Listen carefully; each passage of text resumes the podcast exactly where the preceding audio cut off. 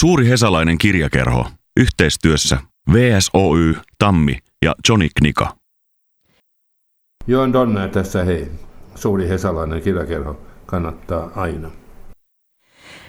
Jön ja Otto Donnerin saattelemana hyvää iltaa rakkaat suuret hesalaiset kirjakerholaiset. Öö, ollaan tultu siihen vaiheeseen syksyä, jolloin tietyllä lailla sanotaanko kirjallisen elämän kaupallinen puoli huipentuu. Öö, valmentaudun tässä henkisesti ja ehkä myös fyysisesti alkavaan Helsingin kirjamessujen koitokseen. Tervetuloa sinne kaikki kuulijat. Siellä tapaa öö, hienoja kirjallisia persoonia ja myös minut. Öö, mulla on useita pieniä haastatteluja siellä suorittavana torstaista sunnuntaihin. Öö, tulkaa moikkailemaan esimerkiksi sinne V S O:n ja Tammen osastolle, jossa päivystänen. Öö, kovimmat fanit saa tulla pyytämään sinne viinimessujen puolelle. Mutta me otetaan täällä Suuressa hesalaisessa kirjakerhossa tällainen ajallinen ja aatteellinen askel pois kaikesta ö, tämän hetken jotenkin kuumotuksesta ja, ja, ja sellaisesta ajankohtaisesta ja päivän päälle elämisestä. Mulla on täällä kaksi hienoa kirjailijaa, kaunokirjailija ja tietokirjailija, joita yhdistää kiinnostus samaan suureen suomalaiseen taiteilijaan. Ensimmäisenä Kati Tervo, tervetuloa. Kiitos. Öö, keskustellaan muun muassa tänään sun romaanista Iltalaulaja, joka oli myös meillä viikon kirjana täällä. Hienoa, kun pääsit mukaan. Ja sitten toisena, toisena vieraana Hanna-Reetta Schreck. Öö, tervetuloa. Kiitos.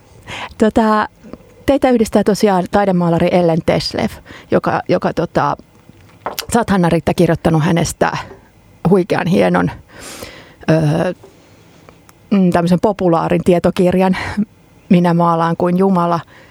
Ja Kati, sun kirjassa Ellen Thesleff myös esiintyy. Öö, me puhuttiin tuossa aikaisemmin, että teillä ei ollut mitään tällaista salaliittoa. salaliittoa, että, että kaksituhattaseitsemäntoista syksyllä silloin on niin kuin Ellenin aika. Alkakaamme juonia tässä vuosikausia eteenpäin etukäteen, että miten tämä käy. käy. Mutta tota, jostain syystä hän nyt sitten öö, on, on kiinnostanut teitä molempia pitkään ja nyt sitten tänä vuonna mm, olette saaneet tavallaan valmiiksi työt, joissa, joissa hän esiintyy. Öö, Aloitetaan sieltä tavallaan faktan puolelta. Hanna-Reetta, minkälainen sun suhde on Ellen Thesleffiin ja kuinka pitkään se on jatkunut?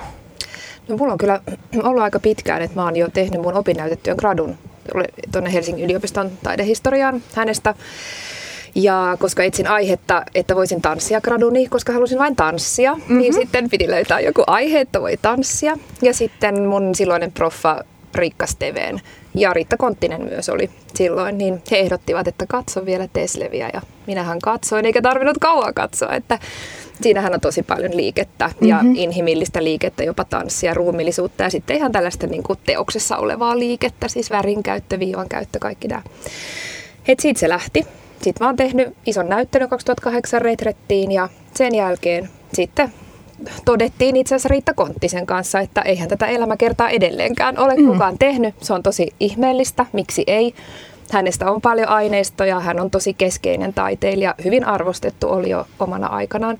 Mutta niin vaan ei ollut. Sitten mä rupesin tekemään, mutta siinähän meni sit pidempään, mitä mä ajattelin. Ja kyllä mä oon aina välillä miettinyt, että tuleeko joku, tuleeko joku tuolta jostain ja sanoi, että se oli nyt tässä, että Hannis niin. tuu sit perässä, mutta ei kukaan. Ei tämän niin kuin elämäkerran, siis tämän tietokirjapuolen kanssa. Ja se oli tosi hauska sit kuulla keväällä, että Katilta on tulossa, toukokuussa mä varmaan sit kuulin, että, että häneltä on tulossa elokuussa ja multa syyskuussa. Ja mä olin kauhean iloinen siitä, että nyt Ellen saa niin kuin huomiota ja ihanasti niin kuin eri näkökulmista, erilaisella niin kuin otteella. Joo, toi oli tosiaan mielenkiintoista. Mäkin olen jotenkin olettanut, että, että jossain vaiheessa Thesleffistä olisi tehty elämäkerta, koska ö, varmaan monille kuulijoistakin on tuttuja just Riitta Konttisen ne kahdeksankymmentä-yhdeksänkymmentäluvulta asti tavallaan meidän suurista naistaiteilijoista Ja nekin oli sellaisia, että miten ihmeessä näitä ei ole kukaan aikaisemmin tutkinut. Ja, ja tota, sitten kun en ole alaa tarkasti pitänyt silmällä, niin jotenkin sellainen oletus, että totta kai sitä on jatkettu ja jotenkin niin kuin just syvennetty ja, ja tehty yksittäisistä henkilöistä. Voidaan kyllä miettiä sitä, että miten, miten tämmöinen kummallinen juttu on päässyt käymään. Mutta Kati, mikä sun Ellen suhde on? No Ellen kosketti mua ensimmäisen kerran tuhatyhdeksänsataaseitsemänkymmentäluvun alussa Ateneumissa. Seisoin kevätyöt maalauksen äärellä ja oli siis murrosiässä vielä siinä kohti ja tuota, ihmettelin, että miten joku on osannut niin hyvin alakuloa vangita, koska minullakin oli niin alakuloinen olo. Elämä ei ollut, ei ollut kovin ruusuista siihen aikaan mulla. Ja sitten tota, tarina jatkuu Ellenin kanssa niin, että mähän olin taideopiskelija, vapaata taidekoulua. Kävin toista vuotta, kunnes isä sitten sanoi, että nyt töihin, että taiteilut on taiteiltu. Ja mun äidin sisko Eeva-Liisa liittyy kanssa Ellen Thesleviin. Hän olisi halunnut myös taiteilijaksi. Elettiin tuhatyhdeksänsataaneljäkymmentäluvua lukua ja maaseudulla tuolla Pohjois-Savossa, mutta hänen ä, agraariset vanhemmat eivät voineet kuvitellakaan, että, että tota, hän hylkäisi maatalouden ja hänet, hänet sitten pistettiin agronomiksi opiskelemaan. Sillä seurauksella sitten, että hän ei ollut päivääkään agronominakaan, vaan sairastui skitsofreniaan. Mutta sitten tota, äh, kyllä hän harrasti taiteita äh, pitkin matkaa, ehkä, ehkä hyvin varovaisesti, mutta kuitenkin, että minäkin olin nähnyt hänen tekemiään hiilitöitä ja maalauksia. Hän muun muassa Vermeerin Maitotytön äh, kopioi ja näin. Ja sitten täti kuoli kaksituhattakolme ja joudun siskon kanssa sitten perkaamaan hänen kuolinpesänsä ja se oli hyvin lohduton näky. Ja, ja mä toivoin, että sieltä olisi löytynyt jotain tädin taideharrastukseen liittyvää, mutta mitä ei löytynyt muuta kuin siitä kirjahyllyssäkin kahden kirjan välissä oli tyhjä maalarin paletti. Ja se oli todella koskettavaa ja mä otin sen muistoksi häne, hänestä sitten ja mä oon nyt itse sitten viime kesänä tai toissa kesänä vähän suttasin, ettei se olisi niin vaan puhdas. Ja, ja tota, sitten mä olin oikeasti sitten mietin, että mitä, eikö mitään valoisaa muistoa tädistä nyt sitten jää, vaan se tavallaan se lohduton näky. Niin, niin tota, Ellen Thesleff tuli sitten muist, muistin sopukoista, että täti aina kun hän kävi Helsingissä, niin hän kävi Ateneumissa katsomaan, katsomassa Ellen Thesleffin työt ja se oli hänelle suuri riemu. Että siitä lähti sitten itämään tämä, mä, mä oon tässä välissä kirjoittanut kolme kirjaa ihan eri aiheista. Mutta nyt oli sitten Ellenin aika minunkin elämässäni, että mm. et sain, sain niinku tavallaan, se vaati aika pitkän ajan sitten kypsyä tämäkin teos. Kyllä, ja koska siinä on tuo henkilökohtainen ja läheinen, niin jotenkin ne löytää toisensa. Se on hauska, kun toi, kyllähän Thesleffiä on monissa muissakin kokoelmissa, mutta monilla ja mullakin se Ateneum on mm-hmm. niinku se paikka, ja siellä esimerkiksi oma kuva on mulla taas ollut se semmoinen, niin kuin dojoing, mistä mä aloitan kirjani kanssa sen vanha, vanhan tuhatkahdeksansataayhdeksänkymmentäluvun puolen välin omakuvan lyijykynällä piirretty. Joo. Ja se katse ja ihan silleen, niin kuin mä muistan nuorena, että mä en niin kuin päässyt pois siitä huoneesta. Se oli vaan niin kuin, se pakotti ja pakotti ja se on pakottanut kaikki nämä vuodet, että miksi, miksi hän katsoo noin, mitä hän niin kuin, haluuks hän, onko hän passiivinen, onko hän aktiivinen, mitä tässä tapahtuu, kaikki se niin kuin, just teoksen ja katsojan välinen niin kuin, mysteeri. Joo. No mulla on ollut tämä kiva ke, kuva, kopio mun pikkuhuoneen seinällä vuodesta kaksituhattakahdeksan, kun mä kävin Retrettissä katsomassa Ellen, Ellenin sen sun kuratoiman näyttelyn ja, ja tota, hän on niin kuin, muistuttanut mua siellä seinällä olemassaolostaan ja se on ko- tosi tärkeä työ, niin kuin sun kirjassa on muutenkin nämä teosvalinnat, mistä on kuvat, niin ne on mulle läheisiä kaikki. Et musta se on niin kuin aika jännä kanssa yhteen sattumus. No on, joo, tosi ihmeellistä ja kivaa kuulla. Joo, joo että se on, on tosi. Koska tosi piti tota... tehdä valintaa, niitä on niin paljon niitä on ja paljon, ei joo. mahtunut kuitenkaan, kun se oli tekstikirja, niin ihan, mm-hmm. jotenkin tosi ihana kuulla. Joo. On tosi mielenkiintoista ja Mutta ehkä jotenkin molemman, molempien kirjat lukeneena ymmärrän, että miksi näin on. Öö, ehkä sieltä löytää jotain, jotain tota, niin puhuttelevia asioita niistä kuvista. Öö, Hanna-Reetta, mm, jos ohjelmaa sattuu kuuntelemaan ihmiset, jotka ei esimerkiksi nuoren ikänsä takia muista, eivät ole tutustuneet Thesleffin kovin öö, hyvin, niin miten sä jotenkin pähkinänkuoressa, minkälainen hänen sellainen niin kuin nykyaikainen tällainen Twitter-bio olisi? Mm. Miten Helene Thesleff mm. olisi Instagramissa ja esittelisi itsensä? Joo, Instassa olisi kyllä ihan tosi paljon kamaa esitellä. Siis hänestä varmasti, on niin joo. Huikeita kuvia. Hänellä on mm-hmm. valtava läsnäolo. Ja se jotenkin hänen niin kuin ihan jo ruumiillinen ja, ja, ja toki myös niin kuin henkinen, siis se älyllinen presanssinsa, joka niistä kuvista tulee, joka tietysti nyt yhdellä tavalla ruumiillistuu niissä töissä. Ja sitten tietysti ihan hänen niin kuin tekemisessään niin on tosi vahvaa ja just nämä lyhyet hiukset, että hän tuhatkahdeksansataayhdeksänkymmentäluvun paikkeilla leikkasi siis semmoisen poikatukan, semmoisen niin kuin vähän pitkän siilin mm-hmm. ja, ja on siis semmoinen niin kuin hirveän kiehtova yhdistelmä, semmoinen korsetti ja pieni nainen ja mieletön uuma ja sitten toisaalta se niin kuin semmoinen miehen, mm-hmm. miehen habitus siellä niin kuin päässä, mikä on se ajattelun ja niin kuin identiteetin ydin. Että hän niin kuin pohti hirveän paljon taiteilijuutta ja taiteilijan identiteettiä ja just sitä, että mitä hän voi tehdä ja pystyy ja saa, saa niin kuin taiteellaan tehdä. Ja eihän sitä mitenkään niin kuin avoimesti ääneen pohtinut niin kuin kirjeissään tai muualla koko ajan, mutta se on mun mielestä tosi niin kuin olennainen, että miten kuunnella omaa ääntään. Ja, ja tuossa itse asiassa mulla äsken heräsi, Kati, kun puhuit tästä, että, että sinun kohdalla on sanottu, että no nyt loppuu taiteilu ja jatka muualle, ja sun tädin kohdalla, että, että Ellenin kohdalla ei ollut näin. Että hänellä oli esimerkiksi isä, joka katsoi häntä hyväksyvästi, mm-hmm. ja se on musta tosi olennaista.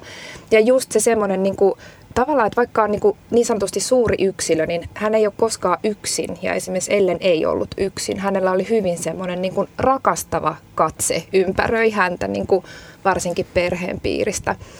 Ja sitä kautta musta hän niin kuin löysi sen voiman ja vahvuuden mennä tosi oman näköistään tietä ja operoida. Niin kuin hän todella mursi lasikattoja, vaikka hän ei ollut sillä tavalla niin kuin poliittinen. Tai julistava hän, tai mitenkään niin, tällainen. Hän, hän oli, niin kuin, hänen elämänsä ja taiteensa on niin kuin tosi poliittista, mutta hän ei ollut niin kuin poliittisesti aktiivinen. Hän ei ollut naisasianainen tai ottanut niin kuin sille näkyvästi kantaa, mutta toisaalta koko ajan otti, kun hän teki.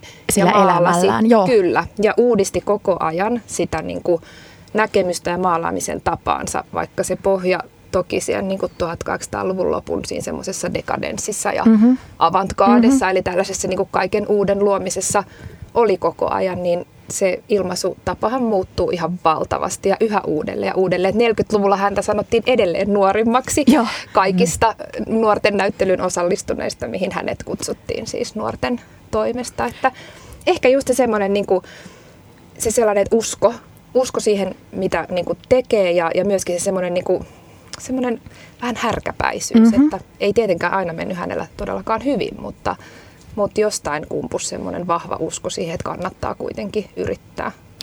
Siinä mielessä hän on tosi samastuttava ja tärkeä nainen niin kuin meidän nykynaisten näkökulmasta. Hän käsittelee kaikkia niitä aiheita, jotka jotenkin tuntuu, että on nyt, nyt tota, tai on tietysti jatkuvasti, mutta jotenkin mitkä jotenkin nyt on taas kuplinut jotenkin ihan niin kuin kaikkein eniten pintaan, sukupuoli, r- kehollisuus ja sitten toisaalta, ja just toi mitä sä sanoit, että, että tavallaan ö, miten se poliittisuus näkyy tai, tai se vaikuttavuus näkyy siinä omissa valinnoissa. Sitten toisaalta luokka, se että mikä tavallaan etuoikeutetussa mm. asemassa, tai ei todellakaan tavallaan, vaan oli mm. ja minkälaista elämää silloin voi elää. Mutta se myös musta valottaa kiinnostavasti sitä, että jotenkin musta tuntuu, että, että meillä tahtoo olla, nyt varsinkin kun eletään jo kaksituhattakymmenluvun loppupuolta, niin kun me katsotaan taaksepäin, mitä pidemmäksi aina se, jotenkin se väliaika muuttuu, niin kaikki tuhatyhdeksänsataaluvun alun tai tuhatkahdeksansataaluvun, niin ne on jotenkin niin kuin, ikään kuin jo kaikki naiset olisivat eläneet hirveän sorron alla ja, ja tavallaan yksittäiset tarinat, niin niitä ei jotenkin nähdä enää.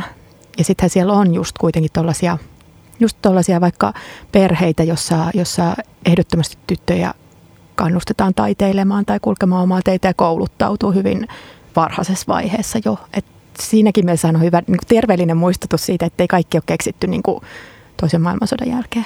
Näin on, ja sitten justiin, että kyllähän niinku, sekin on, tämä on niinku iso myös sellainen tämän päivän niinku arvovalintakysymys, että kyllähän niinku just näiden vaikka naisten elämiä valotetaan ja tutkitaan hirveästi, ja sieltä löytyy hirveän vahvoja ja kiinnostavia tekijöitä ja kokijoita ja elämänkulkuja, mutta se, että ne ei vaan samalla tavalla edelleenkään nouse. Siis kyllähän mm-hmm. tänä syksynä ihan vaikka nyt, jos ajatellaan elämäkertakeskustelua, Niin, niin, ja niitä valintoja, mitä mm-hmm. kustantamot tekee, niin siellä on ihan hirveä iso prosentti miehiä ja tosi vähän naisia.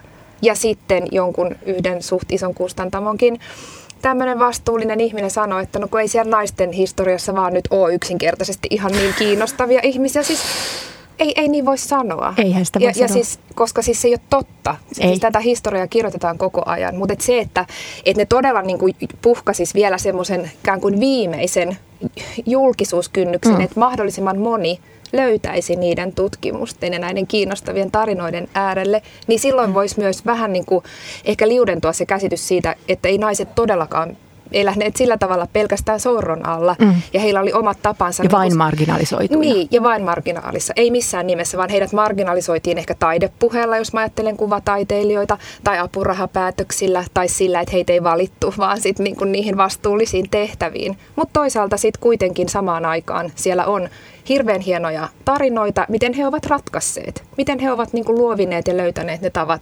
Niin. Ihan niin kuin meillä kaikilla on rajoituksia elämässämme, että kaikkia ei voi tehdä just niin kuin haluaisi. Mm-hmm. Mutta onko naisista ö, niin hyvin kuin esimerkiksi Ellenistä dokumentteja? Ö, niin kuin Theslevien perhearkistohan on hyvin laaja. Ja sullakin on ollut melkein runsauden pulaa niin kuin siltä osin, että tässä tullaan just tähän, että hänen, ja hänen asemaansa ja, ja siihen, että niin. kuinka, kuinka niin. Niin kuin se on myös ymmärretty säilyttää heti. Ja niin kuin sä sanoit jo tuossa, tuossa tota, ihan ohjelman alussa, että hän ei koskaan ollut unohdettu siinä mielessä. Mm. Sanan varsinaisessa mielessä niin. ei. Niin. Joo, toi on hirveän tärkeä kysymys, että miten paljon on niin kuin nähty tärkeänä arkistoida että... ja tallentaa naisten niin. elämää.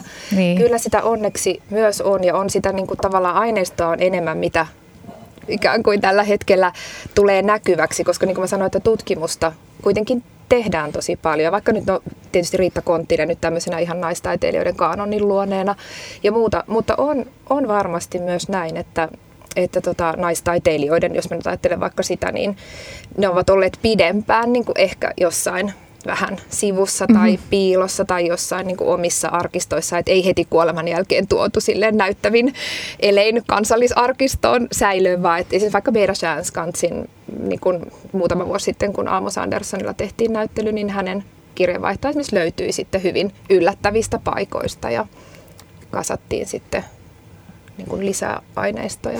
Ehkä eivät ole myöskään tehneet sellaisia eleitä jo, jo siinä valmistautuessaan tavallaan kuolemattomuuteen, että laajuttaneet niin, niin suurieleisesti. Mm. Mutta me jatketaan täällä suuressa hesalaisessa kirjakierrossa todellakin um, faktan ja fiktion keinoin. Meillä on keskushenkilönä Ellen Thesleff ja mulla vieraana tutkija Hanna-Reetta Schreck ja kirjailija Kati Tervo. Pidetään pieni hengenvetoja. Sitten jatketaan.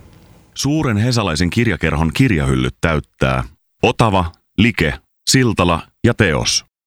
Suuri hesalainen kirjakerho on syksyn ja kauneuden ja totuudellisuuden ja kehollisuuden ja ties minkä tunnelmissa täällä. Mulla on vieraanani kaksi kovan luokan Ellen Thesleff-asiantuntijaa. Puhumme siis suomalaisesta taidemaalarista Ellen Thesleffistä, hänen erikoislaatuisuudestaan ja toisaalta jonkunlaisesta ajattomuudestaan myös, myös henkilönä ja sellaisena ehkä innostavana hahmona myös meille nykyajan ihmisille.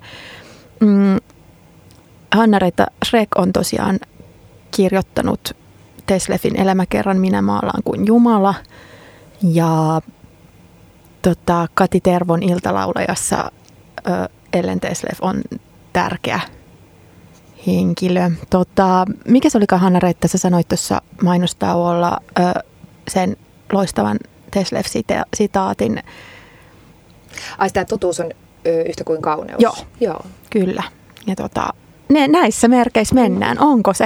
Ö, puhutaan nyt siitä, miten se Kati Tervo sanoit, että tota Ellenin töiden näkeminen ja koko hänen hahmonsa ja ajattelunsa oli sulle myös jotenkin tärkeä avain sellaisen, että, että elämässä saa olla kauneutta. Ja sä koit tämän joskus tuhatyhdeksänsataaseitsemänkymmentäluvulla erittäin tärkeänä. Joo, silloin. Niin, tai jälkeenpäin huomasin, missä kurjuudessa olin elänyt. Että tosiaan... Mitä? Oranssinruskean, niin, polyesterisen. Vihreä.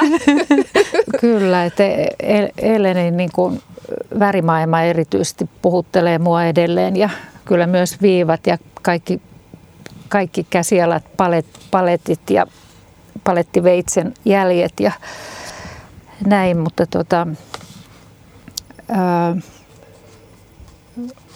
haluatko sä, että mä luen nyt? Tota, me voitaisiin äh, kuunnella tosiaan, äh, koska, koska tota, jotta päästään tähän tavallaan proosallisempaan äh, puoleen, eli, eli siihen, kuinka, kuinka tota Ellen Thesleff jotenkin näyttäytyy sun romaanissa, niin Iltalaulaja kirjassa tosiaan tota, sä pohdit siinä aika paljon just sitä, sitä hänen erikoislaitusta asemaansa, että miten se mahdollistaa, tai näytät sitä, että miten se mahdollisti toisenlaisen elämän kuin jollekin toiselle. Niin. Mutta tota, minkä kohden sä ajattelit lukea? Niin, Ellenhän on tässä mun tarinassa seitsemänkymmentäviisivuotias, mm-hmm. eletään kesää tuhatyhdeksänsataaneljäkymmentäviisi, sota on päättynyt. Ja, ja ollaan Ruovedellä. Hän, hän, joo, ollaan Murolessa. Ja hänen huvilallaan Casa Biancassa. Ja mä haluan nyt korostaa kuitenkin, että tämä mun, mun Ellen on ö, fiktiivinen hahmo myös, vaikka esikuva löytyy oikeasta eläneestä Ellen Thesleffistä. Kyllä, puhutaan kohta siitä, että miten, miten ö, kirjailija pääsee jotenkin irti siitä, että, että tosielämän henkilöstä saa oman henkilönsä. Mutta kuunnellaan, Kati, se pätkä. Kuuro piiskasi ja tuuli levitteli puutarhassa ruskoliljojen terälehtiä ja koivun kuolleita oksia polulle. Kuopat ja painanteet lammikoituivat. Puroset lirisivät kallion kuvetta kohti järveä. Vesi noroili kallion patinalla pitkään sateen jälkeen. Ellen aisti syksyn, vaikka elettiin elokuun alkua. Keltainen koivulehti, katse kiinnittyi siihen. Tuuli suhahteli haikeutta, valo ehtyi, mätäneviä sävyjä ilmestyi sinne tänne mahoutta. Syksyllä ei ole kohtua. Marjat ja satomaan juurekset olivat peräisin kesästä, sen hedelmällisestä helmasta. Tuuli riisuisi puun, kuura liiskaisi leinikit ja lentiäisten ruumiita takertuisi seitteihin ikkunalasin kulmaan. Hormi ujelsi. Huvilan katto vuoti, kuin taivas haluaisi laskeutua yläkerran huoneisiin asumaan. Reijät laajenisivat entisestään ja katon aukoista linnut, näädät ja oravat pääsisivät pesimään huvilaan. Ne kävisivät taloksi. Miten nopeasti se tapahtuisi? Talvia muutamia, niin luonto valtaisi sen. Ihmiselle se ei kelpaisi. Silloin Ellen ei olisi enää täällä. Valta siirtyi vihreältä harmaalle ja ruskealle. Vihreys jäi kuusiin. Tätä kohti oltiin taas elokuun päivinä menossa. Usva nousi viileistä lahden pohjukoista kiertäen ja kaartaen rannoilta selälle. Aurinko kätkeytyi kuin täysikuu udun taakse. Se nousi, mutta ei juuri lämmittänyt vaippansa alta. Se vain kumotti oudossa roolissa. Kaste juoksi korsissa ketjuina. Kyllä Ellen syksyn tuloon sopeutui, mutta hän halusi lykätä sitä joka vuosi kauemmaksi. Kesästä hän ei olisi halunnut irrota, ei vierottua. Äidin rinnalta ei lapsi halua pois. Hän itki katoavaisuutta, hän kammoksui tomunsa tuoksua, hän haistoi kalman. Ehkä se oli vain kellarista nouseva lemu, mätänevän maan haju. Ei ole matkalippua Firenzeen. Ellen halusi nukkua viltin alla koivujen suhinassa verkkokeinossa tutun taivaan alla. Keinun reikäsilmukat olivat paikoin repeytyneet ja lepopaikka saattaisi pettää hänen hennon painonsa alla. Aika söi narun. Hän putoisi maahan kuin koivun lehti sapen keltaisena. Metsä tuoksui, liiterissä puu. Ellenin lonkka oli koleudesta arka. Kun hän kulki huvilan portaissa, hänen piti ottaa tukea hirsiseinästä. Ei ennen tarvinnut. Portaissa ravattiin ylös ja alas vauhdilla aina puolijuoksua. Alaspäin mennessä parin viimeisen askelman yli hypättiin. Ei sitä nuorempana kompuroinut. Maan vetovoima ei tehonnut nuoriin, vanhoihin se tarrasi ja pisti polvilleen. Hän törmäsi omaan kömpelyyteensä harva se päivä. Tavarat katosivat ja löytyivät kummallisista paikoista. Kun hän kurotti esinettä kauempaa, hän saattoi menettää tasapainonsa ja langeta kontilleen. Mutta ponnisteli sentään omin avuin pystyyn. Ei, hän ei ollut vielä koppakuoriainen, jonka jalat sutivat ilmaa. Keppiin hän ei turvaisi ennen kuin oli aivan pakko. Isän keppiä hän kyllä käytti jo nuorena neitona vaeltaessaan Sofian kanssa kurulaisiin metsiin. Siitä erotti vaeltajan sienestäjästä. Jos alkaisikin käyttää isän vanhaa vaellussauvaa, kun kulki maantiellä, sehän loisi sellaisen mielikuvan, että oli taipaleella, niin kuin tietysti hän olisikin, matkaaja korvessa. Maa tuoksui ja hänen sieraimensa värähtivät. Oli jo tätä ikävä, vaikka eli tätä kesää.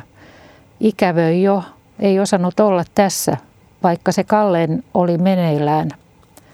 Ajatus oli liian nopea. Viivähdä, Ellen sanoi itselleen. Elä ja maalaa. Välistä tuntui, että aiheet loittonivat, värit juoksivat syyllisinä karkuun ja laimenivat. Kun Ellen rauhoittui, hän kaivoi värit esille. Aina syntyi jotain. Maalaaminen oli valmista työtä tärkeämpää. Aloitus oli tunne, jota ei saisi kadottaa. Kiitos Kati Tervo. Ö, onpas hyvin tähän ajankohtaan sopiva, sopiva kohtaus. Ö, ja myös jotenkin äärimmäisen hyvä tuommoinen tiivis vilkaisu tuohon sun kirjan vahvaan tunnelmaan. Ö, kerro vähän kirjailijan kikkoja, millä tavalla sä jotenkin ehkä pääsit irti, irti siitä sellaisesta oikeasti eläneestä henkilöstä ja sait hänet omaksi romaanihenkilöksesi? No mä tietenkin aloin, niin kuin kuvataiteilijatkin on usein luonnostelevat ja, mm-hmm. ja tuota, perehdyin ö, valokuviin Ellenistä.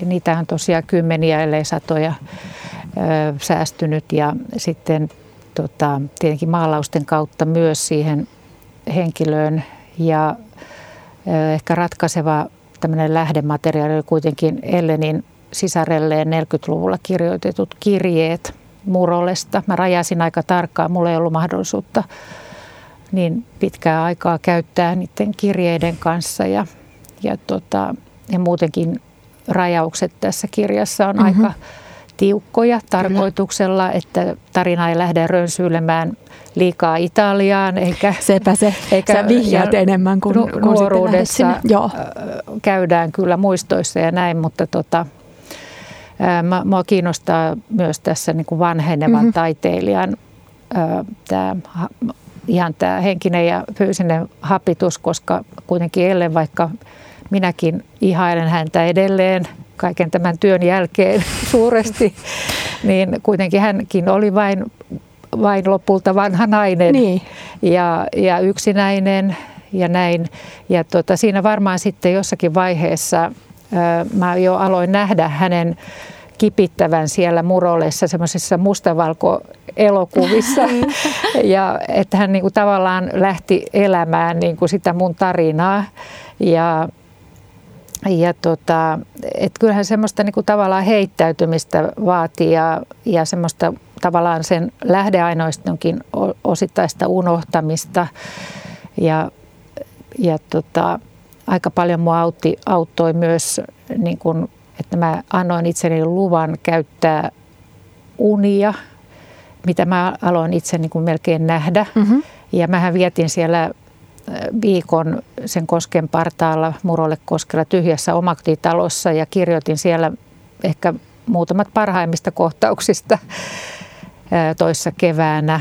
Ja, ja tuota, et kyllä hänestä tuli mulle kovinkin elä, eläväinen ja elävä henkilö. Ja, ja toisaalta sitten tämän nuoren tytön, tämän Taimin näkökulma siinä lisänä, niin antoi mulle sitten välillä niin kun lupaa vähän arvostellakin enemmän Elleniä, mm-hmm. että, että kun hän, hän, hän ei jää ilmeisesti ihan sinä niin kuin ihailluksia joo, ja jotenkin ei, liitelemään. Ei, ei, ei voi tota, pitää rakastaa ja, rakastaa ja vihata niitä henkilöitä, niin kun, että koko se tunneskaala pitää kyllä olla mukana, muuten ei tule uskottavia hahmoja. Mm-hmm. Että, mm-hmm.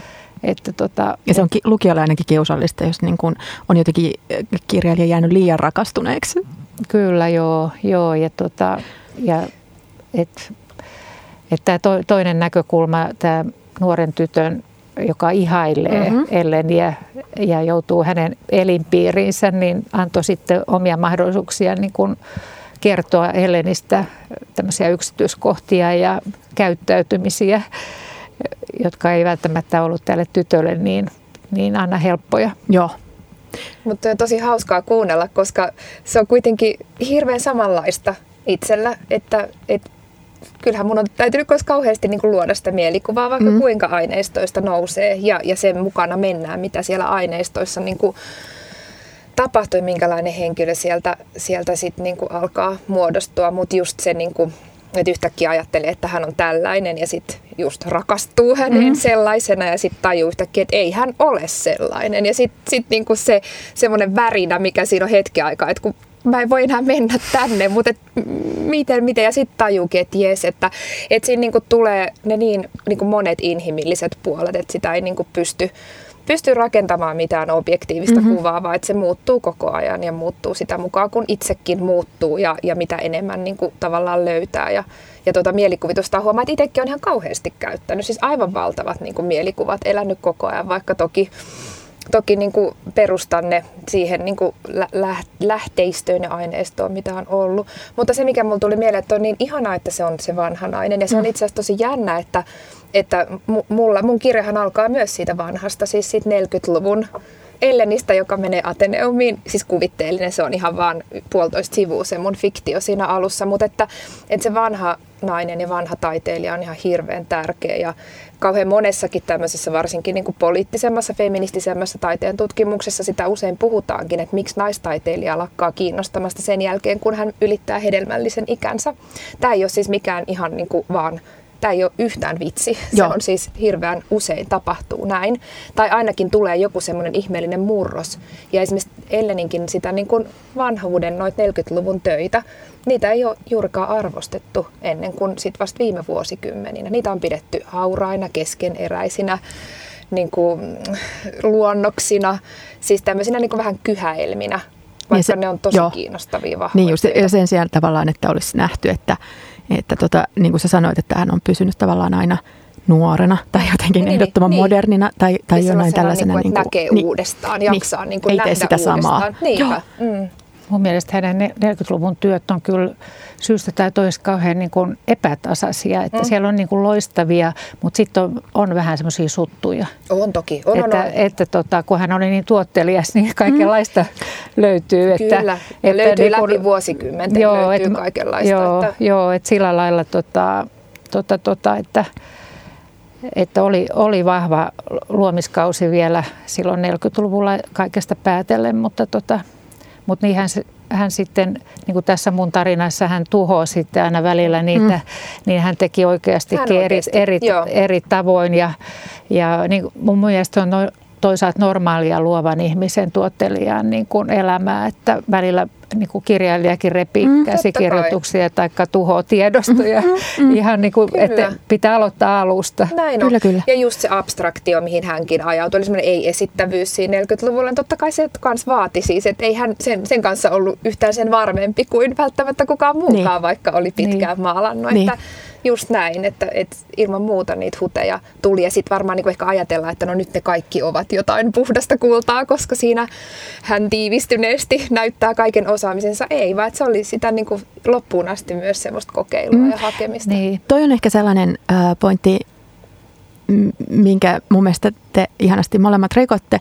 Äh, ehkä jos vanhat naistaiteilijat kiinnostaa, niin ne monesti niin kuin jonkunlaisen sellaisina niin kuin oraakkeleina tai, mm. tai jotenkin kaiken kokeneena ja sitten sieltä tulevat niin kuin jotenkin, että heiltä voi kysyä ja he on niin kuin jotenkin tiivistyneet ja puhdistuneet ja just kun se jotenkin kehollisuus ja kaikki se sellainen niin kuin rakkauselämä ja muu hapatus on jotenkin jäänyt sivuun, ikään kuin se koskaan jäisi.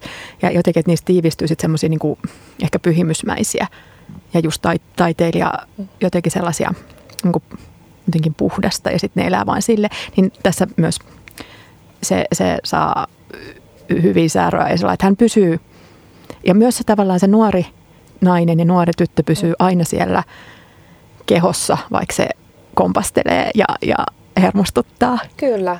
Joo, siis mun äiti on aika iäkäs jo ja muun on tehnyt hirveän vaikutuksen. Jotenkin kun mä tuota Ellen juttua tein, niin kun äiti puhui niin kuin omasta kehosta, että kun hänestä tuntuu ihan samalta kuin se nuori mm. tyttö, mutta hän ei vaan enää, jalka ei nouse. Hän ei, niin kuin, että hän ei jotenkin ymmärrä, että missä se mieli menee tuolla ja sitten se keho niin kuin tulee jotenkin perässä tai, mm-hmm. tai menee edeltä ja mieli ei olisi halunnutkaan sinne. Ja et, et se on, siihen on niin kuin tosi kiinnostavaa eläytyä, mutta se on tietysti kauhean vaikeaa. Mun kiinnostaisi kuulla sun mielipide tästä Gordon-Kreikistä, että, mm. et tota, jonka kanssa Ellenillä oli siis ö, kymmeniä ja kymmeniä vuosien kirjeenvaihto, niin, niin tota, ö, kun mä rupesin melkein vihaamaan sitä välillä tätä Gordonia, kun vaikka Ellen, Ellenille hän oli loppuun saakka tietyllä tavalla tärkeä, ehkä liittyy hänen romanttiseenkin puoleensa, siis, että mm. niin tota, minkälainen mielikuva sulla syntyi tästä miehestä? Niin niin, no joo, siis varmaan niin kuin persoonana tietysti aika sietämätön tai ihan sietämätön. ihan ja, sietämätön. Ja siis semmoinen, niin kuin, mä en usko, että hän oli missään nimessä, niin kuin, mä luulen, että hän oli vaan siis niin semmoinen jotenkin bohemia häröjä jotenkin niihin Narsisti. omiin, varmaan sitten niihin omiin niin kuin projekteisiinsa niin, niin rakastunut, että niin. hän ei niin kuin edes tajunnut luultavasti aina, että mitä kaikkea hän tekee ja varmasti myös jotenkin traumatisoitunut, en tiedä, mutta et kyllähän se heidän suhde, niin kuin, mä, nä, mä kuitenkin niin kuin lopulta tulin siihen johtopäätökseen, että se oli kauhean tärkeää molemmille. Mm, että niillä niin. oli semmoinen niin kuin kunnioittava, hyvä suhde sillä tasolla, minkä he sitten löysi sen jälkeen, kun, kun tietysti alussa varmasti Ellen oli rakastunut ja ehkä oli loppuun saakkakin, mutta se oli semmoista niin kuin taiteellista sukulaissieluisuutta ja se on kuitenkin fakta, että Craigin kautta Theslevillä oli Oli niin kuin kaikki ne ideat ja väylät käytettävissä, mitä koko niin kuin modernismi ja taiteen, niin kuin, taiteen tavallaan se sulatusuuni silloin koko tuhatyhdeksänsataaluvun sinne viisikymmentäluvulle saakka, mitä se piti sisällään. Ja varsinkin sitten sen jälkeen, kun Thesleff tuli Suomeen ensimmäisen maailmansodan jaloissa, eikä enää pystynyt oleilemaan pitkiä aikoja Italiassa, että matkusti enää sitten muutamia kertoja kaksikymmentä- ja kolmekymmentäluvulla, niin se koko eurooppaisen maailma, mitä hän kaipasi niin hirveästi, hän luki Arts-lehteä ja muita niin kuin kansainvälisiä taidelehtiä ja muita, mutta sitten oli joku semmoinen niin kuin henkilökohtainen ääni, mm. joku, jonka Joo. hän tuntee, joka kertoo ja jakaa, että mitä Pariisissa, mistä he unelmoivat nyt ja niin kuin nämä kirjeiden sisällöt, että ja, ja oletko siellä edelleen ja, ja, ja pelaatko sakkia siinä ja siinä ravintolassa. Niin, että siis kuitenkin on tavallaan se, ja on siellä ikään kuin siellä maailmassa, koska Joo, tässä on mun niin. mielestä just tuossa Katin ja myös tuossa sun lukemassa kohtauksessa se saa mut ajattelemaan myös sitä, että tavallaan Ellen Thesleff on sillä myös ajallisesti jännittävä henkilö, koska hän on sieltä niin kuin jotenkin se nuoruus on just sitä belle epokkia ja, ja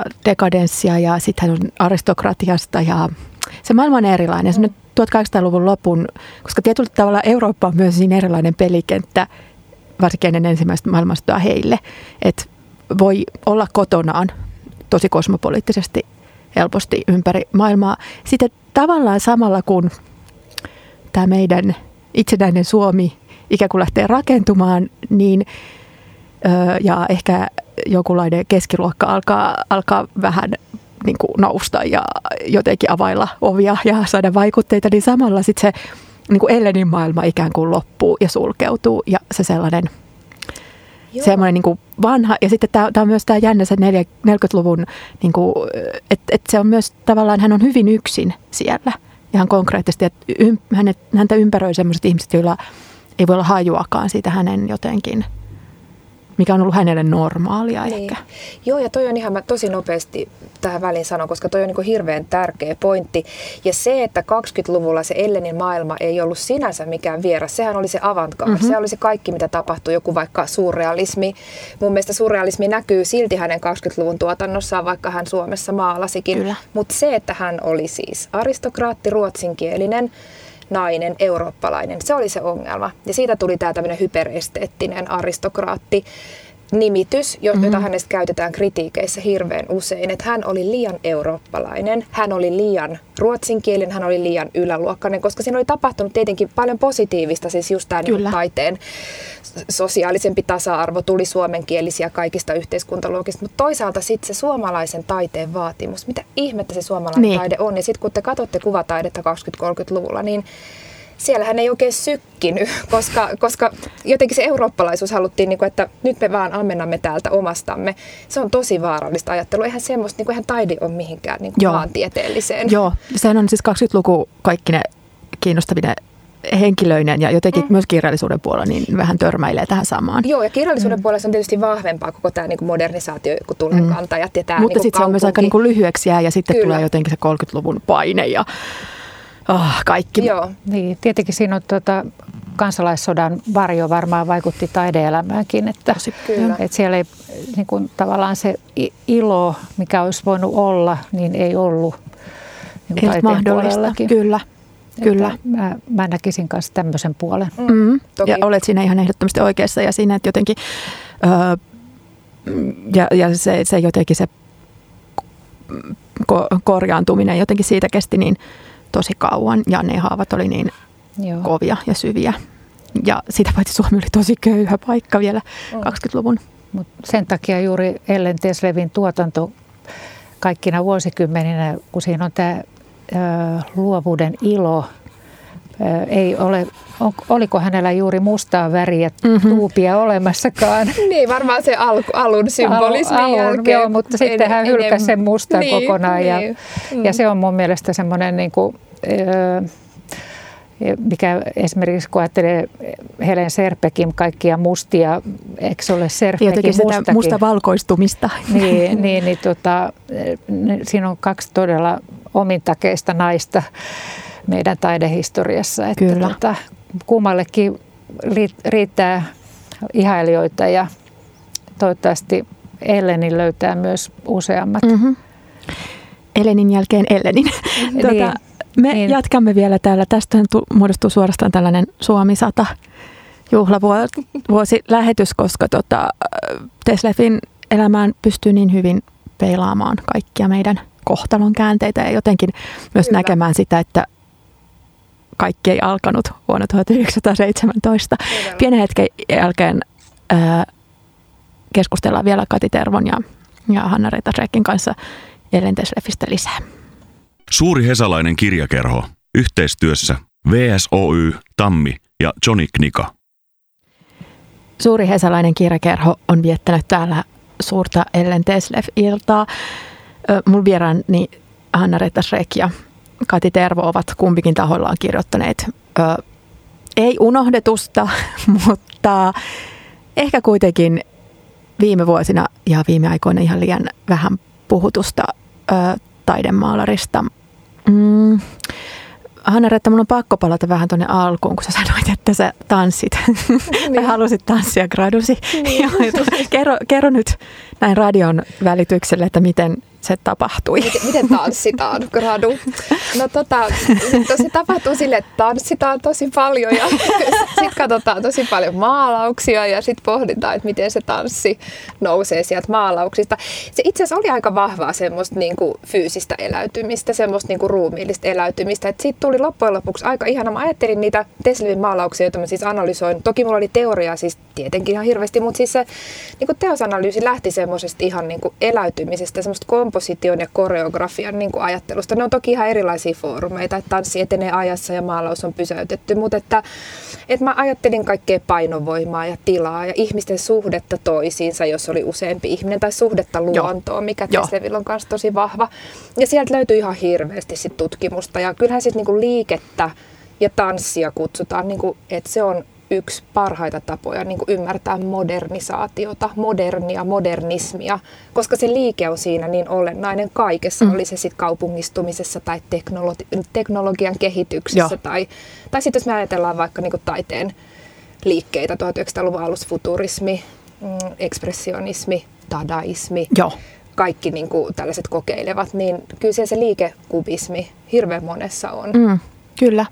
Ja tota, usein, usein esimerkiksi kuvataiteilijat on tehneet öö, baletin kanssa ja muuta. Ja, eli toisin sanoen, se nyt tulit todistaneeksi tässä sen, että se klisee, klisee, vaikka siitä kun sanotaan, että on turha vaikka puhua musiikista, että se on kuin tanssisi arkkitehtuurista, niin nimenomaan arkkitehtuurista voi ja pitää tanssia ja kaikista tällaisesta kuvallisesta ilmaisusta. Kyllä, Ö, mutta myös kirjallisessa ilmaisussa voi nimenomaan. Tanssia. Ja sitä mä just ajattelin, että Kyllä. liike on se, mikä Joo. teidän teoksia yhdistää Joo. ja se on se jotenkin se just se Thesleffin es, essentia tulee, mm. tulee siitä. Ja, ja se sellainen... Öm, niin kuin vahva tunnelma, että se jotenkin, kun aina kompastelee tapoihin kuvata vaikka sun romaania, ja jos mä sanon, että se on semmoinen hyvin tunnelmallinen, niin sitten saattaa tulla niin kuin kuulijalle sellainen fiilis, että se olisi jotain, että jotenkin sellaista, tiedät sä, leijumista jossain niin, tyhjössä. No. Mutta tuossa on toi mun mielestä, sä tuot sen aika fyysiselle tasolle, sen kaiken tekemisen ja ajattelun ja olemisen. Että se sinun Ellenisi on myös hyvin niin kuin kehollinen, käyttääkseni trendikästä sanaa. Ja tämä tanssi, tanssihan tarttuu tähän taimityttöön, joka halusi vain tanssia, tanssia niin kuin läpi kesän. Mm-hmm. Mutta hän ei oikein osaa, mutta ehkä hän oppii. Ehkä hän oppii. Mä suosittelen kaikille kuulijoille, että, että tota, hankitte sekä itsellenne että läheisillenne sekä Iltalaulajan että Minä maalaan kuin Jumala -teoksen ja tutustutte tähän upeaan hahmoon, ristiriitaiseen ja häiritsevään ja ärsyttäväänkin. Me voitaisiin puhua monta monta tuntia Thesleffin kaikista piirteistä, mutta nyt me lopetamme tähän. Suurkiitos Hanna-Reetta Schreck, Kati Tervo. Ihana, että pääsitte tänne ja öö, onnistuneita kirjamessuja teillekin. Toivottavasti saatte pitää siellä hyviä keskusteluita ja tulee paljon kuulijoita. Kiitos. Kiitos. Samoin. Kiitos. Moikka. Suuren hesalaisen kirjakerhon kirjahyllyt täyttää Otava, Like, Siltala ja Teos.